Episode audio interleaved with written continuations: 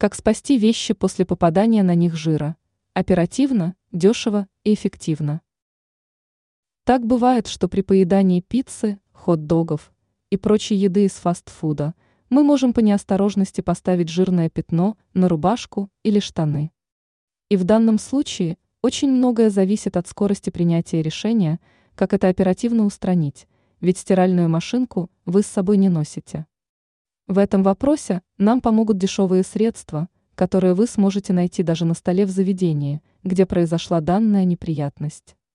Увидели жирное пятно, ни в коем случае не пытайтесь устранить его салфеткой или платком, так вы сделаете только хуже.